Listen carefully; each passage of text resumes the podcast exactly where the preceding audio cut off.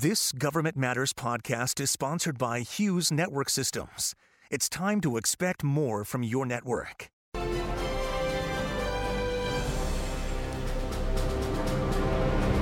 Today on Government Matters, Taiwan has been governed independently since 1949. Beijing views the island as a renegade province and vows to unify Taiwan with the mainland using force if necessary. So, should the U.S. respond? And does it have the capability? And China hits a major milestone in modernizing its military. The largest and most advanced Chinese aircraft carrier may be hitting the water soon. What that means for their ability to project power. And the Defense Department relies on critical minerals to make everything from ammunition to night vision goggles. The problem is, those critical min- minerals come from China. We'll talk about the plan to address vulnerabilities in the defense supply chain. Government Matters starts right now. From Washington, D.C. and around the world, this is Government Matters with Mimi Geerges. This is Government Matters, the only show covering the latest news trends and topics that matter to the business of government. I'm Mimi Geerges.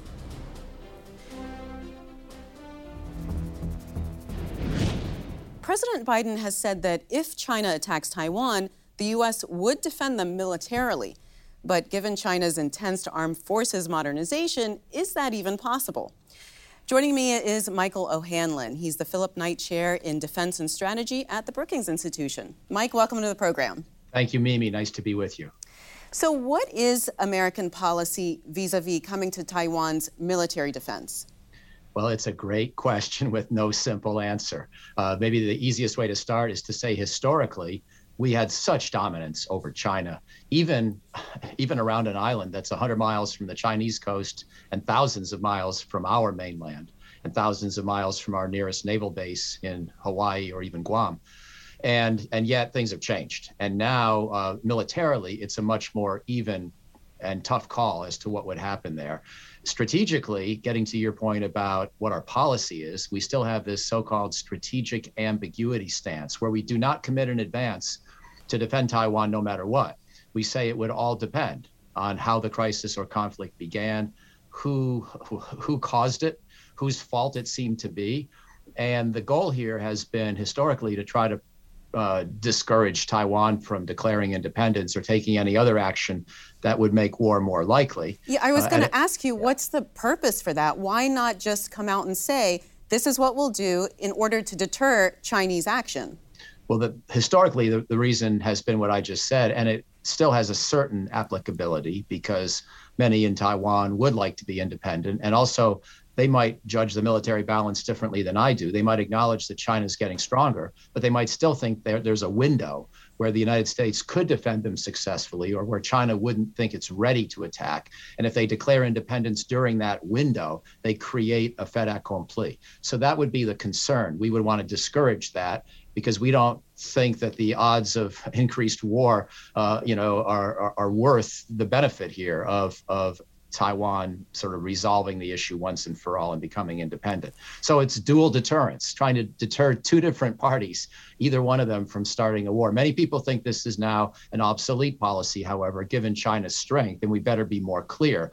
But my point is, it's one thing to say what we would do, it's right. something else to do it and it's not obvious that we would win in any and all scenarios around. And, and that's the real question here: Does the U.S. have the military capability to defend Taiwan? We have the capability to maybe win and maybe lose, and probably have a long, tough fight. You know, and maybe that sounds like I'm just punting, but we've all been surprised, or almost all of us, by how the Russia-Ukraine conflict has gone. Most of us were surprised by how the Iraq War went. You know, war is unpredictable. It's much more unpredictable than a sporting event because in sports at least you have a time duration agreed rules and the same number of people on each side. Uh, and you still get wildly you know divergent outcomes with the same two teams playing different games. Here we're talking about you know a, a, kind of combat which obviously raises the greatest stakes for the parties which involves technologies that often haven't been used before the same way because technology is always advancing, that can expand or contract in time duration or geography. So war is inherently an unpredictable business. And uh, when the two parties are relatively evenly matched in terms of resources, uh, that is even more the case. Now, we still outspend China three to one on defense. So you could say, well, isn't that a big U.S. advantage? Yes, to an extent. But we also have responsibilities, of course, in Europe and the broader Middle East. And so the, the China Western Pacific theater is really only one of our three main concerns. And if you look at it that way, it sort of makes the playing field more or less level in terms of resource expenditure by the two sides. Well, let's let me ask you specifically about a blockade. Could the US break a Chinese blockade of Taiwan? I don't know. I've spent now uh, 17,000 words, in other words, sort of a quarter of a book in a long article trying to assess that question. And I conclude that there are assumptions and scenarios by which the answer would be yes, other equally plausible assumptions and paths by which the answer might be no. A lot of it's going to depend on whose satellite network survives better and who's able to communicate better, because a lot of this is going to be, you know, attacking ships uh, and, or keeping ships protected. And then, of course, our anti-submarine warfare capability would be crucial because China would probably use its submarines to try to attack merchant ships and maybe U.S. Navy ships in this kind of a scenario. But the waters around the Taiwan Strait, around the South China Sea, in this whole area are difficult. It's hard to know exactly how well we would do at finding those Chinese submarines. It's hard to know how well they would do at getting information to target ships from their own satellites and airplanes. And so when I play it out, and make some plausible assumptions, but try to vary those assumptions, reflecting the uncertainty of the problem. I conclude that there's really no way to be sure who would win. How big of a defense budget is the Pentagon going to need to get to the point of China not even wanting to think about it? You, you just said, you know, we, we outspend them three to one already. Yeah, I'm glad you asked that way because I don't think there is an answer to that question. And, you know, there is a lot of vigorous and important debate about whether the 2023 defense budget should be something in the range of closer to 750 billion or 800 billion or even more than that largely with inflation being a big question mark. But I think even if we spend a trillion dollars a year on our military, most of these core uncertainties would remain, and China might very well choose to spend more as well. They could. They're spending a smaller fraction of their gross domestic product on their military than we are. And so I think it's entirely doable for them to ramp that up. The main problem is the state of technology. It's not so much whether we outspend them three to one, four to one. It's it's that both sides have quiet submarines. Both sides have vulnerable satellites and means to attack the other side's satellites. Both sides have very precise long range missiles and are building a lot more. Uh, and so when you put all these things together and you integrate them into a complex, you know, kill chain that hasn't really been battle tested and can't really be battle tested, uh, the way it would be in an actual war, I think you just have too many inherent uncertainties. You can try to minimize and narrow those uncertainties. You can do a classified analysis. I don't think, though, that you could really be confident in predicting who's going to win. Really quick, Michael, is Taiwan worth it? Well, uh, 23 million people is a lot of people, but it's nowhere near the preponderance of you know the populations of our major allies. They produce a lot of semiconductors, but over time we could diversify. I don't think that the fate of 23 million people is worth World War III or nuclear war. Uh, right. But I don't want I don't want to sell those people out either. So we're going to have to find some better deterrent posture that involves economics as much as military tools. Agreed, Michael. Thank you so much for being on the program. Thank you, Mimi. Coming next, China's poised to launch its most advanced aircraft carrier. What, the, what that means for naval operations in the Pacific. You're watching WJLA 24 7 News.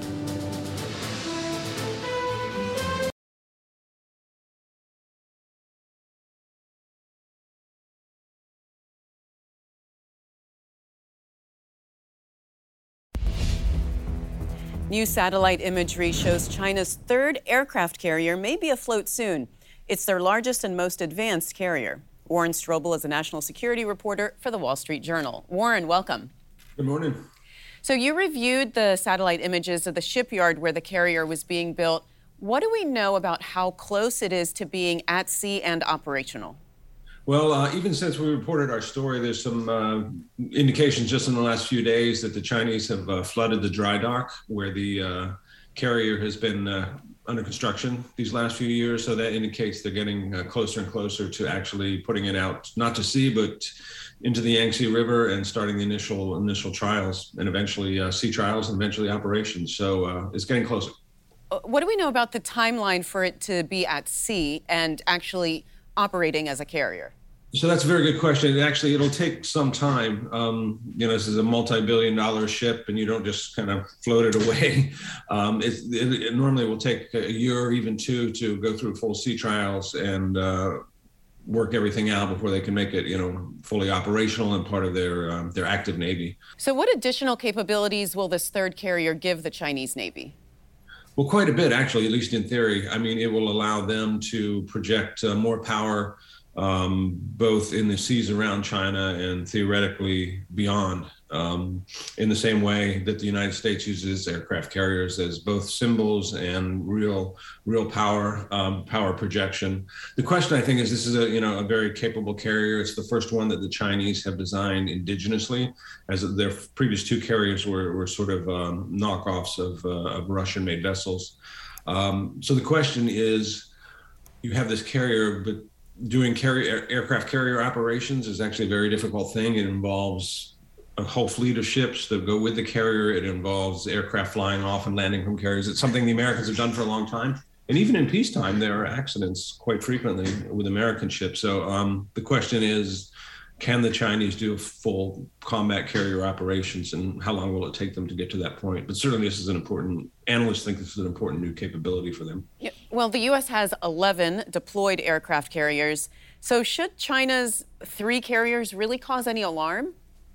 Uh, I would say not immediate alarm, um, in the sense that again, the first carrier that they built was basically one that they bought from the Soviet Union and uh, retrofitted. Their second carrier was a uh, sort of a model built after that. This is the first one they built from scratch. Um, it's important symbolically in terms of China showing itself as a rising power. It does give them more um, power projection, but it will likely take them some time, if ever, to catch up. You know, the United States has been doing aircraft carrier operations basically since uh, since World War II.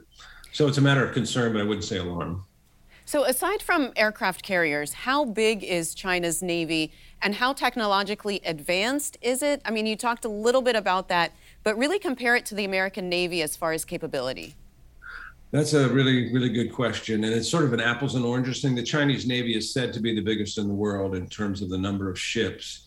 But I think uh, it's fair to say that US ships, by and large, are more capable. So we have a smaller Navy in terms of pure numbers but uh, more capable um, vessels, and certainly more um, more uh, what's word more experience in doing deep blue water um, operations far from the shores of the United States, which the Chinese are just in the last decade or so are, getting. They've done more. They've done stuff uh, anti-smuggling in the Red Sea, and they've they've done um, you know trips with their ships, uh, port calls, and so forth, farther and farther from China. Um, so clearly, the Chinese have a, um, a, serious navy, one that they're trying to expand and get more sophisticated. I would say the United States. Um, I'm a I'm a little bit biased. I'm a son of a Navy officer. I would say the U.S. Navy is still the most powerful in the world, at least for now. Well, as you said, this is the first carrier that was built indigenously by China. I yeah. wonder how alarming that is to the Pentagon as far as where they are uh, with respect to where the, the U.S. was expecting them to be in their naval modernization efforts? Yeah, that's a really good question. I think, um, you know, all the folks in the news has been on Ukraine for good reason in the last six months, but uh, we talked to the people at the Pentagon, and China is still what they call the pacing threat. It's their main concern. Um, it's the only near peer competitor, and I think uh, you know they're they're watching the Navy very closely in China because uh, U.S. naval supremacy has been just sort of a given for the last um, 30, 40 years. Um, I think they see China moving along about as the, on the pace that they thought they would, but um, you know they see this sort of rising curve, and um, and that's of concern to them. So they're watching it very, very closely. And and what details can you tell us about the the aircraft that sit on those carriers and and how much of a challenge they pose to the U.S.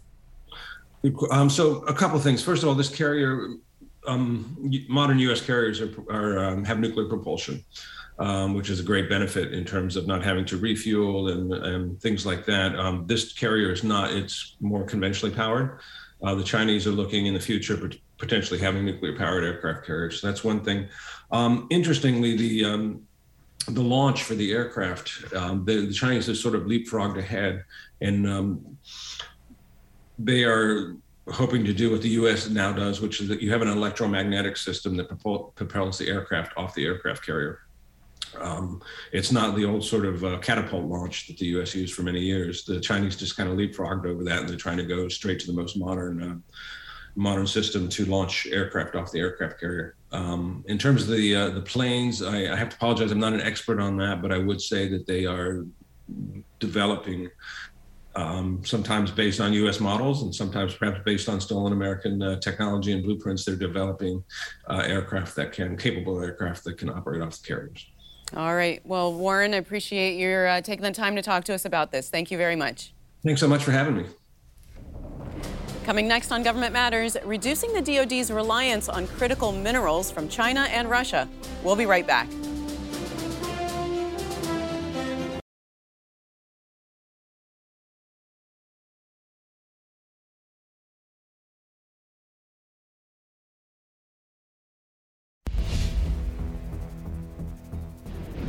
The defense industrial base relies on basic materials such as critical minerals and rare earth elements. The problem is, many of these materials come from China and to a lesser extent, Russia. Bryant Harris is a reporter for Defense News. He's been covering this issue. Bryant, welcome to the program. Thanks so much for having me. Explain the National Defense Stockpile. What's in it? Who runs it? So the National Defense Stockpile is a lot like the Strategic Petroleum Reserve for oil. Basically, it's a national, federally owned stockpile of critical minerals that are needed for uh, uh, supply chains in the defense industrial base, but also you know vital things like technology for your iPhone. Um, it's managed by the Defense Logistic Age, Logistics Agency at the Defense Department. But it's funded by the Treasury Department. Why, why not DoD? That's a very good question. Um, and part of what Congress is trying to look at right now is basically um, a allocating more money for it and um, be kind of uh, centralizing it because part of the problem is that Congress has authorized a lot of uh, sell-offs, and there's no, there hasn't been much of a regular appropriations process for it. Explain that, because how, how is Congress just selling it off? Uh, I guess just to make money? Can they just do that? Um, so a lot of times, uh, basically, Congress will need to fund the program. So it's kind of been looked at as this easy target in the past when we were more focused on overseas things like counterterrorism operations. But as we get more towards near peer competition with uh, countries like China and Russia, they Congress has started to realize that this has kind of been a bad idea. Um, you know, in 1952, at the peak of the Cold War, we had 42. Uh, the national defense stockpile was worth 42 billion in today's dollars. That's dwindled down to 888 million as of last year. So, pretty drastic reduction. Um, and they're trying to uh, get more regular appropriations to bolster it. Um, uh, especially because you know if China were to invade Taiwan or something, they would easily cut off our supply of a lot of these minerals, and we'd be at uh, we wouldn't have an adequate replacement to reproduce ammunition. Well, let's talk about one of those uh, minerals. It's called antimony, mm-hmm. and what is that used for? What does the Defense Department use that mineral for? Uh, so antimony is uh, one of the minerals that Congress is most concerned about because it's used uh, in a wide array of things, everything from basic ammunition, things like as basic as bullets, all the way to explosive nuclear weapons and things like night vision goggles. So, just this whole range of things. Um, and Congress is specifically concerned about antimony right now because we import nearly all of it from China. Russia is getting a bigger market share too, but obviously we have issues with them in Ukraine. The third largest country is Tajikistan, which is in Russian's orbit and somewhat close to Iran. Um, so, so not a lot of good options there. Exactly. Yeah. Does the U.S. have mines that can produce it? Uh, so interestingly enough, uh, during World War II, uh, Japan cut us off from our supply of antimony from China. And then we got a lot of it from a gold mine in Idaho. Um, you, as a byproduct of that mine, uh, we were able to uh, obtain this antimony. However, that mine shut down in 1997, and that's part of the reason why um, we don't have a very strong domestic supply of antimony and why we're importing nearly all of it from China. So that mine is currently inactive. My understanding right now is it's ongoing. It's undergoing an environmental review to potentially. Um, restart operations. Okay, so besides that review, what is Congress proposing be done about this? Uh, so they're kind of just taking the first stab at it. First and foremost, the actually the Defense Department itself has asked for 250 million to fund the National Defense Stockpile. So first, they're trying to bolster it with the appropriations process. Uh, two, in the um, National Defense Authorization Act, which they just started drafting this month, they want they're taking the, they're looking specifically at antimony. They're asking the National Defense Stockpile Manager, who manages the stockpile, of course, to brief them specifically on antimony um, by October. And they also want a five year plan on the status and outlook for supply chain of antimony. There's also an interesting provision in the Defense Authorization Act that they're drafting that's asking the Defense Department to institute a policy to uh, recycle spent batteries so you can get some critical minerals from there, like lithium, for instance. I was going to ask you about some of the other minerals and, and rare earth metals that are required for the defense supply chain. Yeah, so um, you have uh, things like uh, tantalum, cobalt, lithium, but with all these minerals, you kind of run into a lot of the same issues. For cobalt, for instance, a lot of that comes from the Democratic Republic of Congo, and China controls like something something like 70% of the mine in operations there. Um, and you know, you need uh, uh, you need these minerals for things like um, designing uh, air airframes for aircraft um, and just a whole host of other things that are critical to um, even replenishing things like the Javelin and Stinger missiles that we've been sending over to Ukraine. So there seems to be a really big vulnerability here. Is there is there a plan to start stockpiling and maybe getting as much as we can from China before they cut us off for whatever reason? Um, I haven't heard of any plan to stockpile as much as possible from China specifically, but that is kind of the idea of the national defense stockpile. Um, I will say yesterday the State Department just announced uh, a strategic uh, minerals partnership with several close allies in Canada. And the goal of that is kind of to rely on countries like, you know, Germany, France, Canada, Japan to kind of uh, collect these minerals be, uh, between us to kind of strengthen those supply chains so we're not at the mercy of competitors like China, for instance. All right. Well, Brian, I appreciate you being on here and, and uh, covering this uh, very critical issue for us. Thank you so much. Thank you. I appreciate it. If you miss an episode of Government Matters, it's on our website at govmatters.tv. And tell us what you thought about today's program. Send us a comment on LinkedIn. You can follow us at Government Matters Media.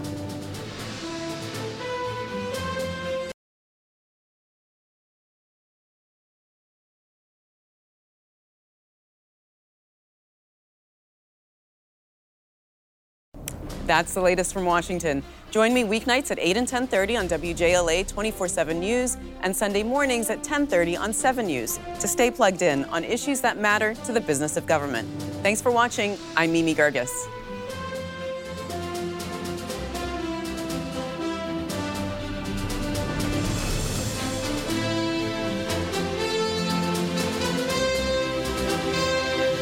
Stay tuned for an interview with our podcast sponsor. Hughes Network Systems. I'm here with Tony Bardo, Assistant Vice President for Government Solutions at Hughes. Tony, welcome. Can you start by just telling me what Hughes does for the federal government? What we do is provide connections. We connect the dots, meaning we use a number of various technologies to connect federal agencies, their locations, their people in ways that are not traditional, uh, meaning that the connections that formed the government networks as we know them today and has as we've known them for a lot of years have been through dedicated facilities dedicated network facilities. We have been taking this different approach to connecting all of our customers through the use of broadband originally satellite broadband but now managed networks and managed broadband services that include cable include DSL, include wireless, include uh, traditional fiber, and, uh, and, and satellite, of course. Well, tell me about the HughesNet Gen 5 because that's the largest high speed satellite internet service It is. It is. It's a very exciting service. We launched it um, back in 2016, and even an earlier version of it, Gen, which was known as Gen 4, that are called high throughput satellites. And these are satellite services that took satellite connectivity and speed and capability and capacity to a whole nother level. This is a service that we sell to our consumers. We sell it in a more robust fashion to um, our industry partners and customers as well as the government. Well, tell me what you're doing for the federal government with relationship to artificial intelligence and machine learning. We use our artificial intelligence capabilities to drive innovation with respect to customer care, customer delivery, the use of uh, understanding what our partners are capable of supplying in terms of broadband uh, services. And we use them to sort of understand in a proactive way, in a, in a speedy way, what could be predictive behavior of the network and use that predictive behavior to monitor the networks and monitor the network services. It takes sort of the guesswork out of it because we use the artificial intelligence to to give us more information than we would be able to get manually. And I understand, Tony, that you're also working on um, critical network backup and emergency connectivity for first responders. Obviously, that's going to be more and more of an issue. Can you tell me a little bit about what Hughes does in that arena? Well, we've had a great deal of success in this area, and we've been pleased and, and honored to, to serve the particularly the FEMA community and the emergency response community with rapid deployment of satellite technologies where all of a sudden those technologies because of a disaster are no longer uh, capable of, of connecting people. For instance, in Puerto Rico a few years ago during the hurricanes, we deployed hundreds of satellite services throughout the island, both commercially and in support of FEMA's efforts. And in the absence of terrestrial ground uh, infrastructure that was working, satellite was really critical. All right. Well, Tony, thank you so much. Nice chatting with you. Thank you, Mimi. Nice chatting with you. Thanks for listening. Our daily show is produced by Catherine Roloff. Our managing director is Jerry Foley. Christy Marriott leads our technical crew. Our web editor is Beatrix Haddon. Visit govmatters.tv for articles, videos, and more. Government Matters is recorded at WJLA TV in Washington, D.C. Copyright Sinclair Broadcast Group.